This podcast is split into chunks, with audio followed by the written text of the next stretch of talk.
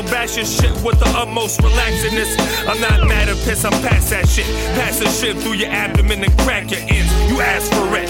Crash ta tête Como los higos Va tomber de ta chaise Écrase les On va bichos tuer l'affaire Hakuna Matata la raja Fait que c'est plate pour ta mère Yeah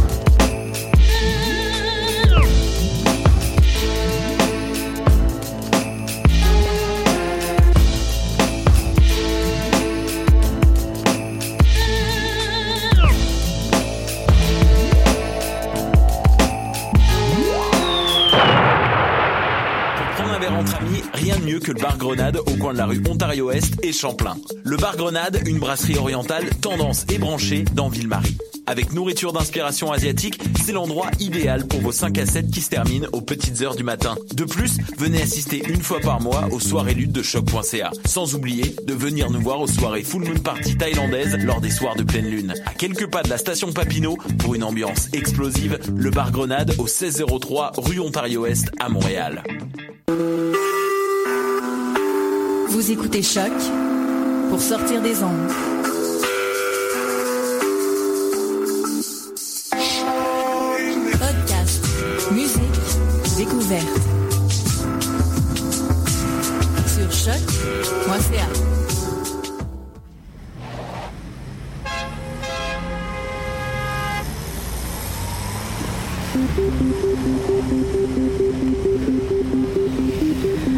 Bonjour à tous, vous écoutez Discussion à la radio sur choc.ca, saison 5, émission 11, 131e heure d'émission depuis sa création.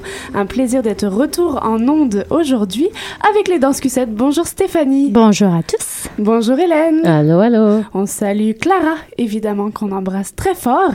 Et je me tourne tout de suite vers nos trois invités. Mais non, je ne me tourne pas tout de suite vers nos trois invités. Je vous annonce qu'on va décoller en deuxième partie d'émission. On s'envolera vers Tel Aviv, en Israël, où on va rencontrer une chorégraphe. Et euh, ces deux danseurs, je vous annoncerai qui sont ces, ces participants en deuxième partie d'émission. Mais tout de suite, je me retourne vers nos trois invités. Bonjour Aurélie Pédron. Bonjour. Un plaisir de te recevoir aujourd'hui. Et tu es accompagnée Et oui. accompagnée de Priscilla Arsenault. Bonjour Priscilla. Salut. Et de Camille Noémie Mathieu Williston. Bonjour Camille Noémie. Bonjour. Un plaisir de vous recevoir aujourd'hui pour un projet qui est absolument atypique. Vous êtes aussi trois personnes, à mon avis, très atypiques. Indip, ce projet qui prendra lieu euh, samedi, le 2 avril, de 9h à De 11h 11h à à 21h. 21h au labo de l'Agora de la danse. Alors, qu'est-ce que ce projet déjà? Chacune dans vos mots, qu'est-ce que ce projet Indip Qu'est-ce qu'il représente pour vous? Peut-être on va commencer par toi, Priscilla. Indie, euh, ça je disais euh, la semaine dernière, il y a un début à Indie, mais il n'y a pas de fin. Dans le fond, euh, c'est un peu euh, de se laisser aller dans un environnement où est-ce qu'on difforme le temps. tu sais. Il y a euh, du ralenti, de la rapidité, il y a toutes nos émotions euh, qui deviennent comme transparents, qu'on peut voir à travers des êtres humains qui vont être présents dans la pièce. Dans le fond, comment est-ce que ça va fonctionner? Il va y avoir 10 personnes, autant avoir les yeux bandés d'un foulard ou de, bon, une tuque, ou c'est propre à chacun, là. Puis il va y avoir euh, aussi des musiciens sur place. Puis euh, à travers de ça, ben, euh, chaque personne fait un peu une improvisation de 10 heures de temps, en fait. Fait les spectateurs sont invités à rentrer et sortir quand bon leur semble. Assez extraordinaire. C'est du jamais vu, du 10 heures de temps avec 10 participants dans, dans une œuvre. Dirigée par une chorégraphe assez atypique, à mes yeux, Aurélie Pédron. On pourra revenir sur ton parcours, mais qu'est-ce que c'est à tes yeux euh, Indip, ce projet? Indip, c'est un peu. Ben, avant tout, je pense c'est des rencontres. C'est des, des rencontres avec des gens que j'aurais pas nécessairement rencontrés dans moi, ma vie professionnelle. Et c'est des rencontres qui m'enrichissent, euh, moi comme artiste, moi comme personne, et euh, à qui j'essaie de euh, présenter ma démarche et avec qui je veux partager ma démarche. Euh, très, très tôt avec Camille Noémie, à la première rencontre, on a parlé de c'est quoi ce projet-là. Et, euh, je me souviens d'une phrase qui, est ressortie qui était euh, On cherche du sens. À travers ce projet-là, on cherche du sens. Et éventuellement, on en crée aussi. Mhm. Et euh, ça a pris forme dans cet espace-temps de 10 heures avec ces 10 personnes-là, euh, avec ces musiciens-là. C'est la forme que ça a pris. Mais avant tout, pour moi, c'est euh, le processus avec chaque individu, avec le- les différences de chacun, la beauté des différences de chacun, la beauté de, des, des personnalités de chacun. Mhm. Et pour toi, Camille et Noémie, est-ce que tu avais déjà expérimenté ce genre de, de projet, de création? Et qu'est-ce que représente Indip à tes yeux? Ben non, j'avais jamais, j'avais jamais fait quelque chose comme ça, fait que c'est totalement nouveau. Mais j'aime vraiment ça, genre. Ça permet Mhm. vraiment, c'est, t'es vraiment toi-même parce que t'as les yeux fermés. Fait que logiquement, dans la vie de tous les jours, tu, genre, tu vois, fait que tu fais les choses en considération de ta vision, genre. Mais dedans, dedans ce projet-là, c'est comme, on te retire ta vue, genre. Fait tu t'entends, genre, tu vois rien. Tu fais juste écouter tous les sons autour de toi, puis ça te permet vraiment, genre, d'être un, genre, tout seul avec ton corps, tu tu, genre, tu le contrôles bien, Mhm. Euh, Aurélie, quand tu disais que euh, tu avais, avais pu travailler avec chaque individu, est-ce que les, entre guillemets, répétitions, rencontres se déroulaient euh, un à un? Et aussi, euh, Camille Noémie, tu parles d'être tout seul avec toi-même. Euh, est-ce, est-ce que c'est vraiment un parcours euh, individuel ou seul, même si vous êtes 10 pendant 10 heures? Qu'est- Qu'est-ce que... Qu'est-ce que ça a été euh, vos, vos processus et qu'est-ce que c'est la présentation de ce processus ou cette, cette journée en, ouais, en rencontre avec soi-même? Mais oui, pour répondre à la toute première question, j'ai rencontré chaque personne individuellement au début. J'ai euh, ensuite, je les ai mis deux par deux, ensuite trois par trois. J'ai grossi, mais ça a été, euh, euh, j'ai pris le temps de rencontrer chaque personne. Et je- vous me direz ce que vous en pensez parce que vous êtes dedans, mais d'être, d'être à l'aveugle, t'es forcément avec toi-même. Tu vas forcément rencontrer des zones par la sensation de qui tu es vraiment et c'est des zones qu'on a moins l'habitude de rencontrer quand on est dans la vie quotidienne. Donc euh, oui, c'est une rencontre avec soi, mais c'est une rencontre avec les autres aussi. Mhm. Vous approuvez, les filles? Ouais, on approuve.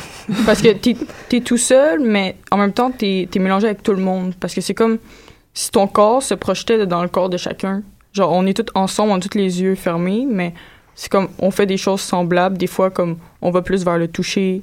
Comme tu rencontres une personne, fait que c'est comme, tu rentres dans son univers, rentres dans le tien, mais vous êtes dans le même, genre.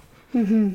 On parle pour Indip de 7 mois de travail, de 10 participants âgés de 17 à 34 ans, donc un assez large comme spectre, d'une équipe artistique de 4 collaborateurs, de plus de 70 heures passées euh, en studio avec chacun, de 10 heures de performance ouverte au public qui arrive euh, ce samedi. C'est extrêmement impressionnant pour ce milieu. Comment ça a pu être rendu possible? Et je remonte dans le temps, euh, comment vous vous êtes euh, approchés les uns les autres? Est-ce que c'est Aurélie qui est venue vous chercher? Est-ce que c'est vous qui avez décidé d'embarquer dans un projet comme ça? Euh, Quel a été le tout tout début de ces rencontres euh, entre Aurélie et vous, les 10 participants? Je vous laisse euh, raconter notre rencontre chacune. Vas-y Priscilla. Euh, mais moi, c'est par une amie, par le biais d'Alexandre, dans le fond, qui avait déjà fait le, un projet rue avec euh, Aurélie. Elle m'en a Mhm. parlé. Puis après ça, ça a été euh, la rencontre et le début de l'émerveillement. Ah ouais, c'est beau. Et toi Camille Noémie? Ben moi, je suis en centre, fait que c'est mon éducatrice qui m'a parlé de que d'un projet. Fait que là, elle m'a montré des vidéos, elle m'a demandé si j'étais intéressée, j'ai dit oui, fait que je suis allée rencontrer Aurélie. Ok. Et toi Aurélie Comment est née ce- cette toute petite graine euh, Elle est née il y a longtemps. Mhm. c'est long à raconter. Euh, pff, mais le- le- le- la graine est née des, des grèves étudiantes. Les grèves étudiantes m'ont euh, euh, brassé dans euh, euh, j'ai le goût de faire une différence et, que j'ai le goût d'avoir un, impact réel, concret, tangible dans mon environnement et comme artiste. Et je trouvais que c'était difficile comme artiste. On a un impact comme artiste, mais il n'est pas tangible. Et j'avais le goût de quelque chose de, très concret. Et il m'est venu, en rencontrant un jeune de rue, m'est venu euh, l'idée et l'envie et, euh, et la rencontre aussi m'a amené à développer euh, un premier projet. Et ce premier projet-là m'a aidé à en développer un deuxième et un troisième. Et là, on en est au quatrième. Mhm. Oui, justement, Priscilla a parlé de, de la pièce rue, mais en, survolant complètement. Pour, pour toi, Aurélie, et aussi dans le fait que tu es dans ce projet Priscilla parce que tu connaissais quelqu'un d'autre, etc.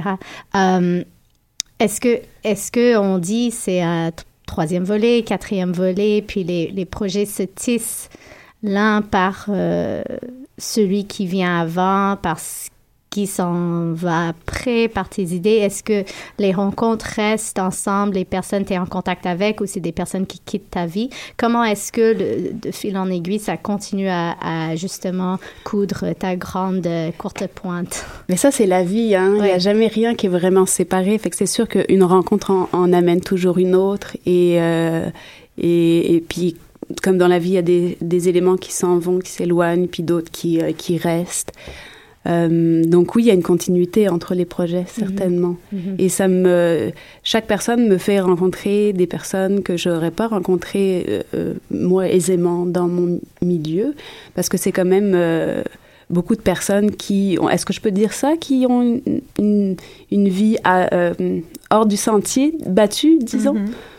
Donc, et c'est ça que j'aime et que je, que, qui que je trouve fascinant, que ce soit justement hors du sentier, parce que ma démarche est aussi pas mal hors sentier, je pense. Mhm. Donc, on se retrouve, on se retrouve vraiment là, puis on se retrouve exact, on est à la même place, tout le monde. Mhm. Et Moi, ce qui m'intéresse, c'est dans le fait que vous êtes aveuglé, vous avez les yeux fermés, mais en même temps, éventuellement, euh, il va y avoir des spectateurs. Comment est-ce que vous vous préparez pour le regard du spectateur, le regard de l'autre, et comment est-ce qu'on arrive à rester avec soi-même dans un état authentique et généreux quand on est quand même dans une une représentation, une représentation qui est quand même différente par le fait qu'elle dure 10 heures, mais c'est quand même une représentation. Est-ce que vous sentez que ça va transformer les choses? Ben, je pense que c'est vraiment important de rester dans l'émerveillement, puis euh, de toi-même être attentif au bruit, puis à qu'est-ce qui se passe, puis qu'est-ce que ton environnement te fait ressentir, que te demander qu'est-ce que les gens pensent de toi. C'est Mhm. c'est plus intéressant euh, quand c'est toi qui t'émerveilles devant le monde, Mhm. pour tout le monde. Pour toi, Camille Noémie, euh, Mais de toute façon, je pense pas que, à part le fait de les entendre, tu t'en rends pas vraiment compte des gens qu'il y a dans la pièce. Ok. Puis est-ce que de toute façon, à chaque fois qu'on qu'on genre, on pratiquait, genre, on faisait un, une- de la création, mais il y avait tout le temps quelqu'un qui regardait. Mais c'est comme tu l'oublies, cette personne-là, parce que t'es es juste avec toi-même. C'est que tu y penses pas. genre. C'est juste Mhm. quand t'enlèves ton bandeau à la fin, t'es comme Ah, c'est vrai, elle me regardait. Est-ce que ça a apporté quelque chose à vos vies? On parle de dans, dans ce qu'on lit sur le processus, on parle de transformation de chacun d'entre vous, euh, autant en performance que aussi de, de tout ce travail de sept mois. Est-ce que ce, ce- cette approche euh, d'Aurélie euh, artistique entre guillemets, si c'est à vous de me dire si c'est artistique à vos yeux ou pas, a changé quelque chose dans, dans votre quotidien, dans, dans vos vies de tous les jours à toutes les deux? Définitivement. Ouais. Je pense que le, le fait d'être euh, mis à l'aveugle, puis euh, de juste exprimer, tu sais, tout le monde a son background, tout le monde a son historique derrière soi, qui est chacun propre à soi, là, est différent. Fait que euh, c'est nice de, justement, on peut pas voir qu'est-ce que l'autre personne fait, puis chaque personne fait vibrer ces choses-là, fait que ça crée vraiment plein de choses différentes, puis à travers de ça, ben, c'est de réaliser, ben, on est tous différents, puis c'est correct comme ça, dans le fond, on peut pas le changer, ça. Mhm. Puis euh, c'est malade de pouvoir juste s'affirmer puis de dire euh, ouais, je suis comme ça, puis prenez-le ou pas, puis c'est parfait dans le fond, je suis bien avec moi-même. Ça, ça fait une grande ça fait développer vraiment l'estime de soi d'être bien avec euh, les personnes que l'on est là, dans Mhm. sa différence. Camille, Noémie? Ben ouais, j'avais jamais fait de, de projet artistique, mais ça, ça me démontre que, que j'aime ça. Genre. Je pourrais, je pourrais, je vais en faire d'autres, c'est sûr. Ça va pas, être- c'est le premier, mais ça sera pas le dernier parce que j'ai pas fini de dans cette branche-là, tu comprends? Ouais. Ben, avant, j'aurais peut-être jamais osé, genre, commencer un projet comme ça parce que je sais pas à quoi m'attendre, tu comprends? Mais là, maintenant, je le sais. Fait que moi, je trouve ça nice. Et pour toi, Aurélie, face à un individu ou dix, les yeux aveuglés, le cœur on their sleeve, comme j'imagine, comment en- est-ce que comment est-ce que tu voulais aborder entre guillemets une direction ou des qualités? Voulais que tu les, les mets à l'aise et que tu rends tout le monde en confort ou que tu brasses les émotions ou que tu laisses tout ce qui, ce qui vient vivre, euh, surtout si je ne sais pas s'il y aura collision ou déplacement à, à 10 aveuglés. Que- quels étaient tes, buts ou structures ou est-ce qu'il n'y en avait pas du tout? Ben, arrêtez-moi encore si je me trompe, les filles, mais j'ai toujours amené à. euh, j'ai jamais été dans force, rien forcé. On a toujours travaillé dans la confiance et dans un climat euh, euh, sécuritaire. Si on n'est pas dans un, un espace sécuritaire, on peut aller nulle part. On est toujours sur la défensive. Fait que c'était, euh, c'était le, le lieu était ça, un espace safe. Et euh, les choses se sont construites toutes seules. Hein. Les choses se sont bâties, une, une roche, euh, une pierre, euh, sur une pierre, on travaille avec des roches. Et euh, ça s'est fait tout seul. Mhm. J'ai j'ai pas fait grand chose finalement. Moi, j'ai juste ouvert des portes. Puis les choses qui avaient à être là se sont installées là. Et euh, il y en a pas de collision. Il y a, il y a- les choses se sont développées euh, très euh, de manière enracinée, je dirais. On- on- tout le monde naturellement prend soin de des gens autour. C'est naturel. Ça va comme de soi.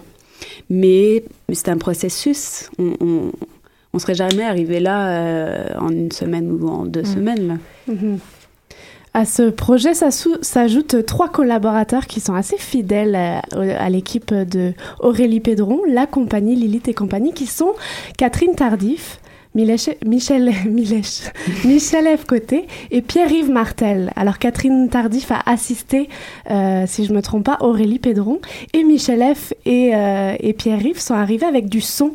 Alors quel a été ce travail avec euh, ces matériaux sonores, ces ambiances sonores euh, de Michel F. et de... Ah non On ben, on le sait pas Ah. encore. Ils vont arriver le jour de la performance. Ah ok, donc ils sont pas encore arrivés. Bon. Le processus de découverte va être jusqu'au bout parce Ah. que j'ai, euh, on a voulu garder ça, cette surprise. Parce qu'ils sont rendus super bons. Là. 10 heures à l'aveugle, c'est facile pour tout le monde maintenant. Il faut comme des nouveaux défis, des, nouvelles, des nouveaux challenges, puis aussi des, des nouvelles stimulations. Donc ça va être ça le nouveau, puis la, la sensation du public aussi, ça va être nouveau. Donc ça, on ne le sait pas, mais bah, on, on s'est parlé avec Michel et Pierre-Yves, on, sait où est-ce qu'on s'en va, mais, euh, mais ça va être ça. Je, ce serait comme la cerise sur le Sandela, le cadeau, le dernier cadeau. Non, Donc- pas le dernier. tout le monde est tout le monde est mis à contribution. Expérimentation totale pour tout le monde samedi de euh, 11h à 21h. C'est assez extraordinaire. On peut peut-être citer euh, tous les participants. Alors peut-être que tu peux le faire parce que c'est toi qui connais mieux les, les gens qui sont autour de toi, Priscilla, avec ces super noms de famille, euh, toutes les voyelles et toutes les consonances. euh. Euh, Miri, désolée si euh, je crappe ton nom de famille un peu, là, mais il y a Miri euh, Tcheknanovian. Rekanovic. Ah, merci. Je crois, je suis pas sûre. Ta rayonnante Miri. Mm. Il y a Céline Côté, Jordan Quatz, Camille Noémie Mathieu Willington, Francis Poitier, Mélodie Talbot, Alexandre Tremblay. Puis euh, c'est tout. Ok. Pour- pourquoi juste un petit peut-être un petit dernier mot. Pourquoi euh, et avec pourquoi et avec quels yeux on viendrait de vous voir euh, les filles ce samedi? Ah, il y a une On a oublié Oui. Natacha Loisel. Et Ouais, peut-être Et Mélina peut-être Lopez- Mélina Lopez Nado. Nado. Effectivement. tout- Alors pourquoi pourquoi samedi et avec quels yeux un spectateur peut venir euh, vous voir? Pas avec leurs yeux, avec leur cœur. Exactement, c'est ça qu'on voulait entendre. on vient avec le cœur pour vous voir pendant 10 heures performer. Ben ouais. Alors on peut arriver quand on veut, il Mhm. paraît. Ouais. Les portes vont être ouvertes, on rentre, on sort. Ouais, tu t'arrives quand tu veux, tu pars quand tu veux. On, Ok. C'est on va vraiment vous comme- chercher une baguette puis de quoi à manger parce que Ouais. Pendant 10 heures, vous allez avoir faim. Est-ce qu'on peut vous amener de quoi à manger? Euh, Catherine Tardif va s'en occuper. Ah, ok. Ça va être une étrange On amène à. Catherine. Et moi, peut-être la dernière question que j'aurais, Aurélie, c'est super intéressant parce que je pense qu'il y avait un temps dans la danse euh, québécoise qu'on parlait beaucoup de la gestuelle du chorégraphe.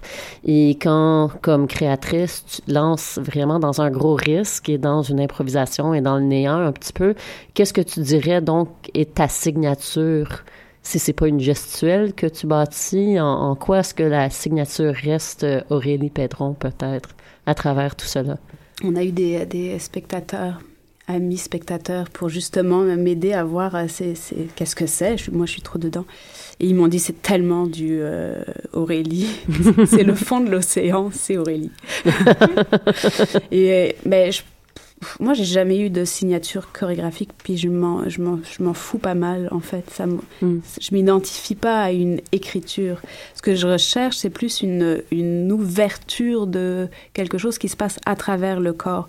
Le corps est plus un véhicule du sensible que de quelque chose de visuel. Fait que ce serait plus ça, je dirais. euh. Vous êtes d'accord avec moi, les filles? Bah oui. Super.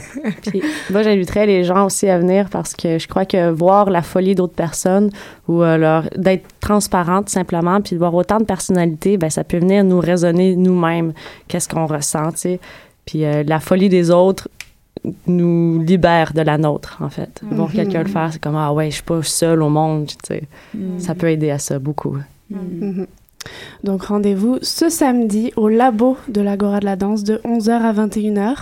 Euh, contribution volontaire, si je me trompe pas aussi. Euh, merci beaucoup à toutes les trois d'avoir euh, partagé vos expériences. C'est toujours un plaisir de vous recevoir. N'hésitez pas à nous envoyer vos informations pour des prochains projets créatifs, artistiques. On vous recevra avec plaisir. Merci. Ben, merci à vous. Yeah, révolution. Vous écoutez Discussion sur choc.ca. On se retrouve pour une euh, deuxième partie après un- une courte page musicale.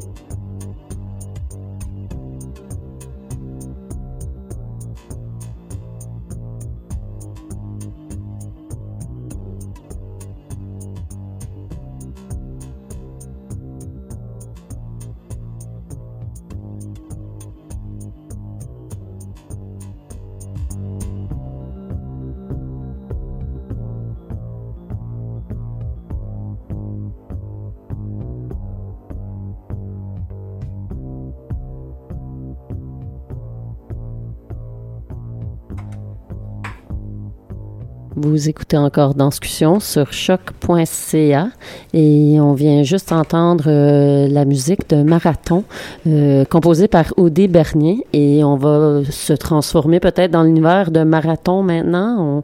On, on s'en va? Oui, est prête? Ben on ouais. décolle là. On décolle. Ouais. Flying. Vas-y, Steph. yes. Okay. Great. So we have two uh, two artists with us. The the choreographer of Marathon, who's Aharona Israel. Welcome. Hi. Hello. Thank you for being with us. And uh, performer in the piece, Ilya Dominov. Hi. Hi. Thank you both for joining us. Ha- have you been in Montreal long? When did you get in? We arrived last night. Oh, okay. Wow. Welcome. After a very long flight. What time is it for you right now? Uh, like 10 o'clock in the night. So it's really a marathon from the time Right. you begin. Yeah. Great. So you're performing at the MAI this weekend, um, a premiere in Quebec. Uh, Mm-hmm. This this piece marathon, um, and uh, and so it's a it's a trio with Ilya, also Marav Digan and Gal Shamai. Marav Dagan and Gal Shomai. Thank you. um, so, can you tell us a bit about uh, the the life of this work, um, when it began, and uh, here it is now, and, and sort of um, so what is the work, and, and, and how, how did it come about? We started uh, working about it on uh, 2012 and we premiered it at the Acco Festival in Acre uh, in October 2012. And ever since, it's still performing uh, in Israel and abroad. Um, somewhere in 2013, late 2013, I had to replace. Um, uh, one performer because of an injury, and so another interesting process uh, started to adapt the piece to the character of Gal, who originally played Danielle for two performances we had in. Uh, in Germany, which we had to prepare in a very short time, and then uh, about a year ago, when we made the adaptation of the work to English before coming to Canada for a month's tour, uh, we changed the play a little bit, so it's really based on his um, personal character. history. And uh, maybe Ilya can tell you a nice story around uh, this process. Yeah. Uh, so I have son, and uh, when I started to work uh, with the maraf- marathon, um, my my words, my sentences was like, okay, Aviv, my hero, five years old. So and because everybody is growing, yeah.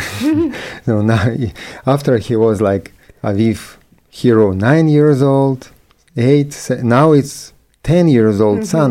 So and because of uh, it's become little bit kind of um, not fit to peace. So, uh, so uh, we just made decision to to move back to to eight years old son. The perfect age. Yes, so it's kind of yeah. So the piece never gets old. kind of, yeah. Kind of. The the work is um, approaches the political climate in uh, in Israel um, through the concept of a very fatiguing marathon that uh, exhausts individuals, but uh, through the exhaustion, also uh, from what we can read on the work, uh, personal stories are coming out of um, as you just mentioned, Ilya, of of what you're you're living, heroes, uh, other things I can imagine, um, and is is this something that, that was that was very important in creating the work to to make these parallels to both humans and a political climate? Is it something that came from the individuals that you happen to be working with? Um, where was the birth of this idea? Wow, lots of questions. Mhm. I'll try to go one by one. one. Um, it is uh, a metaphor for life in Israel and also uh, for modern life because basically they are running in a circle for an hour. They run about eight to ten kilometers a show, and um, I uh, I choose them by, for instance, Ilya. I invited him in because I wanted to touch the theme of in- immigration, and since he's Russian who immigrated to Israel, I thought about it in advance, and then we looked together how where it meets him.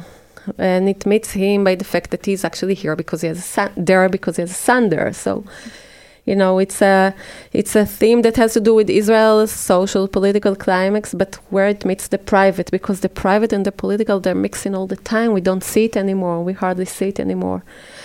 Um, and so with each one of the performers, I was looking for uh, what of their personal history is interesting for me and how it echo with with my personal history. So, for instance, both Merav and myself have a war bereavement in our families, but uh, we never knew that person who died. So it's like a second degree, Mhm. second degree. So there's a little bit of distance that gives us. Um, the ability to touch it emotionally, but at the same time to give a little bit of a critique or ambivalent perspective on the memorial culture that we develop in Israel. And mm, we can say it because uh, we also know how it feels like because it is in our family, but at the same time, so nobody would dare to say to us, How dare you? Mhm. to criticize it. So I was looking for this in Merav, and it's something our families are different, but we share that place, and then we start digging into it, and at the end, it comes with her feeling into it, but also with my perspective on it, and so on, uh, Mhm. with God as well, and yeah. And and how did this process of identifying and choosing and and molding and reworking stories come about? Did you come into the studio with ideas, with themes you wanted to address? Did it start from informal discussions and ideas emerged? How how did this process work with you and and the performers? I think both. I mean, I had pre ideas and we had a lot of discussions. We had some writings, automatic writings, mm. and we had a lot of running and talking as part of the rehearsals. I would just say, okay, let's go on a 20, 20 minutes run and talk about this. Mm. And I gave a theme. And then I had uh, somebody, a dramaturg, that documented, Mm. Asaf Wolfson, and he documented some of the talks. Yeah, some And- our improvisations. somehow. Improvisations, yeah. And then uh, I wrote some, uh, the performers wrote some, he wrote some of the text. And so the play kind of built up through the process, which was a, a really interesting way of uh, working on it. Uh, so there was not, the play was not written before as you normally. Yeah, actually, we did a, a long, long process of running and improvising. Uh, I think like Right. few months. yes. To get in shape. yes, really Yeah. to get in shape. Yes, yes, and uh, slowly, slowly, you know, like just words by words, it started to to Mhm. build up. We actually, about getting in shape, I actually brought them a running coach who trained people for real marathons, Mm. who gave us few lessons about how to organize the body well and how they can save energy. So we invested a lot uh, in exploring this and with the right shoes and the right food and how to build up the piece in such a way that it will make sense Mhm. and what is the personal process people who run marathons really go through uh, what are the barriers they can meet and um, yeah there was a lot of research around this actually around the running hmm. And if I under, under, understand, if I understand well, you're working closely with reality, Yeah. with the the experience of your dancers. But how do you cut with that reality when the show is ending? How do you cut? How you do? Do you come back or do you never come back to the the real reality because it's still a show? Can you see the It the is tricky? a plane on a very thin line, Okay. this piece, because they're actually um, really getting sweaty and hot and exhausted. And there is a very authentic level of this piece that touches people in a very direct way. Mhm. The audience sits around and they experience it from very close distance. And at the same time, the text is set now and they know their role and um, they also know their process. So um, um, it's a set Mhm. piece now, but they are they really emo- inv- involve emotionally and physically in a very authentic way. Mhm. Um, that's part of my way of working, I think. And for you, Ilya? The coming back to reality when you're working closely with reality? It's interesting. Um, it's interesting. Usually during the running, uh, I am totally inside the the the game, yeah, the play, Mhm. and uh, time to time I have kind of um, I see myself from outside, but actually uh, after such a run, after such a long one hour run, when we s- stopped, um, I feel like actually it's really close to reality. I mean, I mean by uh, I'm really running. Yeah. I'm not pretending, so I'm really tired. Yes, and I really don't want to run anymore. It's Mhm. really like my God. yes. so it's pretty. Everything is honest. Yes, and um, everything what I feel during the this this run, it's really where I am Mm, now. where are you? What what would happen if you all got in better shape? Would you have to run longer? So- soon it'll be shape. soon it'll be 15, 15 kilometers, then twenty kilometers. About you know, there's a little anecdote around this because uh, actually, when the audience comes in, they're already walking on stage in circle, and when the audience leaves, they never stop. Like audience never see them stopping, so they used to slow down into walking, and we shut off the neck mics and. Sometimes it would take forever till the audience leave, and they would be like, "Oh, we hate you," me, not the audience. And then after last year, we did a four cities tour here with eight performances. They were in such a good shape. They were they're not walking anymore. They're like keep running. so now Actually, Gal uh, Shamai, he's a professional marathon runner. Mhm. So, Arona sometimes telling to Gal, Gal, you're supposed to be tired now. Why you are so You're supposed to like, run so strong? Yes, just. and sometimes I'm saying, Gal, please, just slow, little bit. he pushed them. He pushed he's, them he's really in good shape, so he's like, he can, you know, 42 kilometers, like, huh? Easy. I, I can't imagine being able to hide anything on stage while while you're running. Um, and but but it makes me question the the the spectator's perspective and quote unquote honesty of the audience. How does the piece, aside from language, um, change when you present it in other countries or in different cities do you get different reactions or feel different presences with different types of audiences and and where how Sure, yeah. Um, we were really surprised last year by Canadian uh, audience. Like they really understood lots of the jokes, like the inner jokes and the humor. It has a very thin humor, and since I really made this piece for Israeli audience, I never thought it would tour that much. This piece. Um, some things are so cultural related that you don't know really if people grab them or not. The physicality is very direct, so people get it, but the language. And we were really surprised with the Canadian audience last year how um, they kind of laugh in the right places. and for instance, when we were in Germany, it was our first show there. People didn't know if to clap or not, so they didn't clap, and there was like this heavy atmosphere. And then people left, and I came out, and the producer of the theater introduced me, and then I said, Hi, everybody, and nobody said anything. And I didn't know what to do. I just wanted to disappear somehow. Um, yeah, it was very strange. and uh, in Poland, um, I don't know because uh, we had a translator. We did it in Hebrew with the translator, and in the last minute, the translator got ill, and we had a rabbi doing the translator, but he was uh, from the states, and because there's lots of slang uh, words he didn't understand, and at the end he made a little bit of a mess with the subtitles. So I didn't know what people got. Ever since I'm doing the subtitles. So otherwise it's lost in translation. exactly. have you taken it to Russia Um, we're thinking Ah. Probably this June we'll go. Okay. Yeah. to to White Russia, to, Belarus. Belarus. Huh. It's uh, To a festival there. Yeah, it's it's very interesting. I think it's also really interesting to to speak about your your background or what we read about it.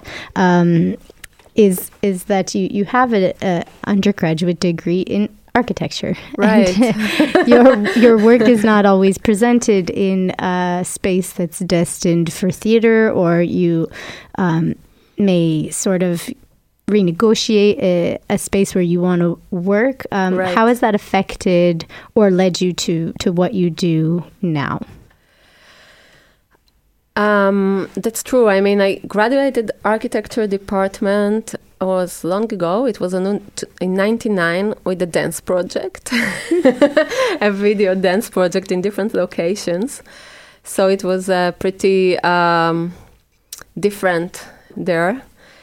And uh, I think something about the concept of the space is important to me, and often it's very clear to me. Uh, with this piece, I started with that concept of running in a circle. And that was the first thing that was important for me to keep. And from this evolved everything the drama, the, the, the situations, the um, uh, choreography. Um, and the audience is sitting like uh, from all sides, so people see the show and they see each other also. So there was uh, when we did it, uh, we premiered it in uh, Acre. Uh, we had some kind of uh, courtyard of an ancient building, um, an Arabic um, community center, which was just across, uh, standing aside to a mosque and we had to change the time of the performance that it will not interfere with the prayers. But then there was always the singing of the muezzin as part of our show. And we started to integrate it somehow. Um, so that was actually nice to have this yard. And um, yeah there's always like we need to adjust the, the theater to like we break the black box format and we and I often perform in galleries and uh, alternative spaces. I give a workshop about uh, performing outdoors and dancing outdoors. It's a part of my work. Mhm. Yeah. How how are arts in Israel? Uh, how is it easy to be an artist? We all know the situation here to be a dancer, the reality. but- But for you, coming from Russia, Israel, how how are the Not arts many of our architects leave No. to become artists. so, in in your country, Um, there's a lot of art. There's Mhm. a lot, a lot happening. Budgets are pretty slim. Uh, right now, there's some tension with the new uh, uh, art and culture. Um, uh, community, like uh, um, uh, the, the government uh, changed, and so the the one in charge for art and culture, Miri Regev, she brings a very different approach to um, art and art funding, and it's like there's a lot of tension between the art community and her, and like the, the, the newspapers are all the time writing about it, and there's like demonstrations, and she cut a lot of subsidies and yeah, it's interesting. Let's call it this way. There's, uh, yeah. so you can see that the artists are stronger and stronger when it's happening, like the tension. It comes that the artists are, are putting their position and saying what they want, and or is it not that in Israel? Here we can see that that the artists are taking the stage to say what they want. Is it that in Israel when you have tension and Yeah, some and some are not, like everywhere. Yeah, like everywhere, Everywhere, I think. Yeah, yeah. artists are always artists, so Mm, yeah. they they saying what They they, say. think. Yeah. I feel more in the theater. In the theater, they're more like sharp, responding to political and uh, performance art and dance. Some of them, yes, but uh, there's a lot of other stuff dealing with relationship and other, Mhm. yeah, Mhm. personal materials.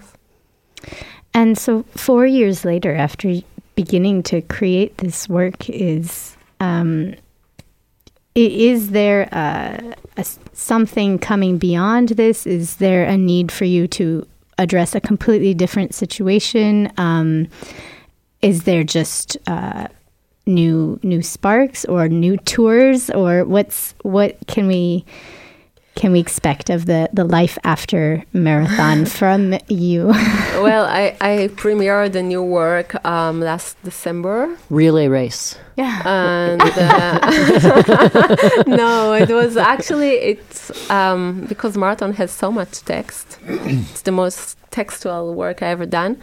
So this one is mostly just movement. I really enjoy to be back to explore and research movement and the theme of it is a bit more personal. It t- touches um, uh, the theme of desire and uh, desiring. I do. Um, I practice uh, Buddhist meditation, so I'm kind of. So it was again. I choose um, performers that are meditating and mm-hmm. they understand uh, and are looking for what it is to be in constant desire and, and the relation, the emotional relationship to this in so I could say, from one hand, there's some things in common. It explores duration as a theme, as a compositional theme, and it explores something which is personal but also touches uh, something general in life. Uh, but this time only through movement and. Um, yeah, somehow it's more introverted work. Mm-hmm. Um, Less sweating, I would imagine. Less sweating, yeah. Perhaps.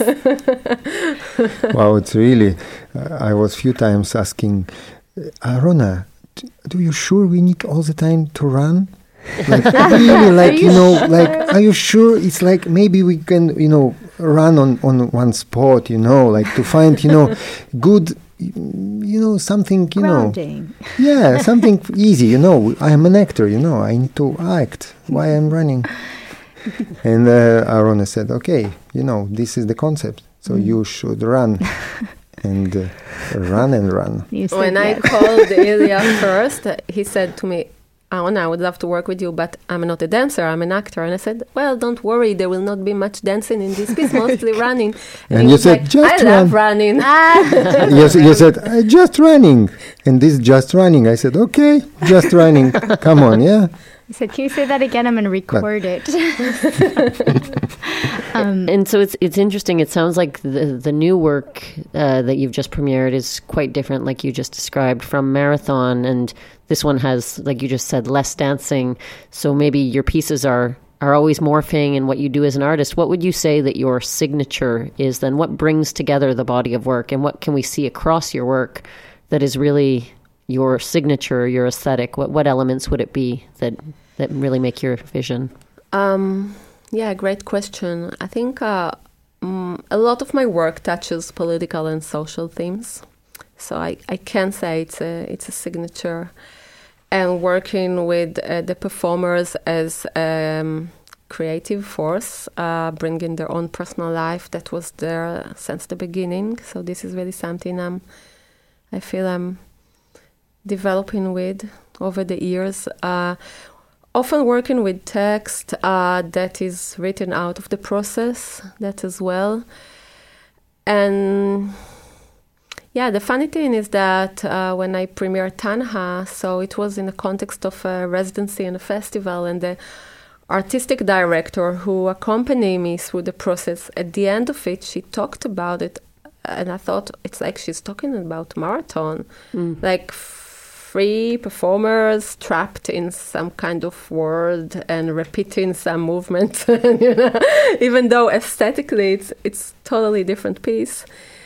But I think uh, in the last years, at least my last recent three recent works were really dealing with the theme of duration as a compositional element and how it influenced the time and the movement material and how can I go through something long enough to challenge the audience and challenge myself as a, uh, with the composition of it. So because they keep running, and of course I don't want to lose the audience interest, so I really have to dig into some creative solutions.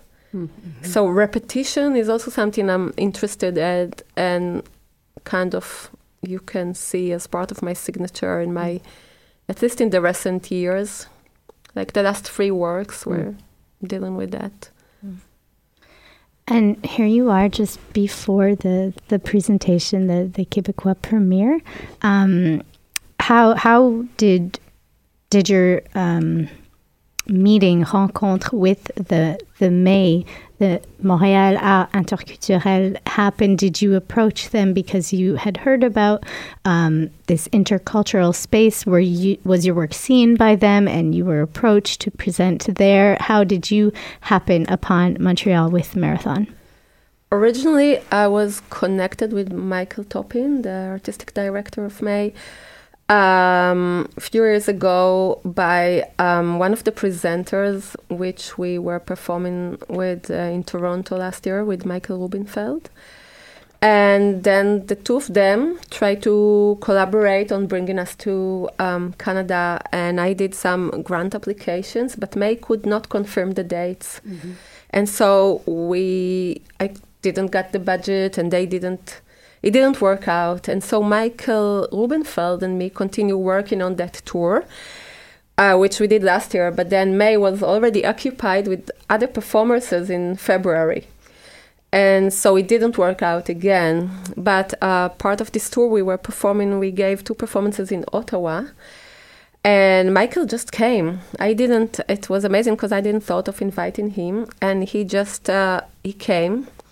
He watched uh, the performers. He did, he did. He really liked it, and then he came to talk to me by the end of the show and said, "Hi, I'm Michael Toppin. We had a communication two, three years ago, and uh, I want to bring you to to Montreal next year." And uh, I said, "Please, not in February."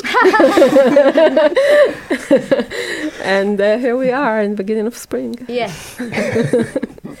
um, go ahead, Maud. No, no. If you want to see the show, Exactly. it's happening. You can say it better in English.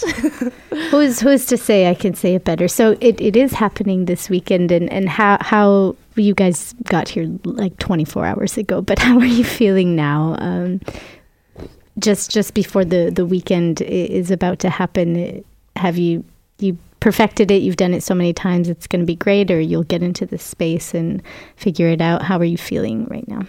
Well, today was my our first working day, but uh, it seems amazing. The space is very nice, and the crew, MAI crew, is super professional. It's really a pleasure working with them. Um, and I'm not just saying it. Really, um, everything was really well organized. So actually, the time I'm speaking with you here, our light technician is working there and setting Mhm. hanging lamps. um, I have a good feeling about it. Yeah, I think it's gonna be Ilya, good. Yeah. you, you are running and into Montreal, running everywhere around to see the city. And uh, Well, we, uh, we were today in the theater, so I really got excited and like, Uh-huh. yeah, this is our space. This is Great. happening. Wow, and uh, I really amazed by by really environment in theater and the crew. Really, mhm. Yeah, I really like it.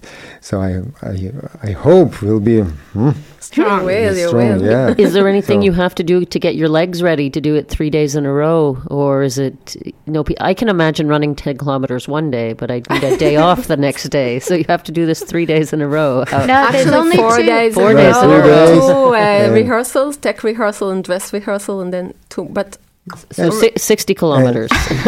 and we have one marathon runner, so he can run when we when we originally premiered it, they did two performances a day. I think over five or six days in a row. They were, and I I had to argue about they wanted. All the other performances in the festival did three performances a day, and I said, "No way! If you want us there, we only do two. Yeah. and in the evening when it gets cooler, Yeah. Wow. Um, uh, Yeah. So actually, I mean, now in Montreal it would be our 30 performance. So they really know what it takes. Mm-hmm. Mm-hmm. Of course, they have to take good care of they of themselves, and they run with very professional shoes, and you know mm. they get the support. Uh, but they they really they gain some kilometers already, so they really know what it takes, and uh, they're in very good shape now. I'm very content. They're literally kilometers under their belt, we can say. So it's this weekend. It's Friday, uh, April 1st, and Saturday, April 2nd at 8 p.m. So not April Fools. It's this weekend. Um, come and uh, I'm. I hope there are still tickets. I would assume so, but um, it's uh, yeah, it's definitely there are still. run to the run to the ticket office and get tickets.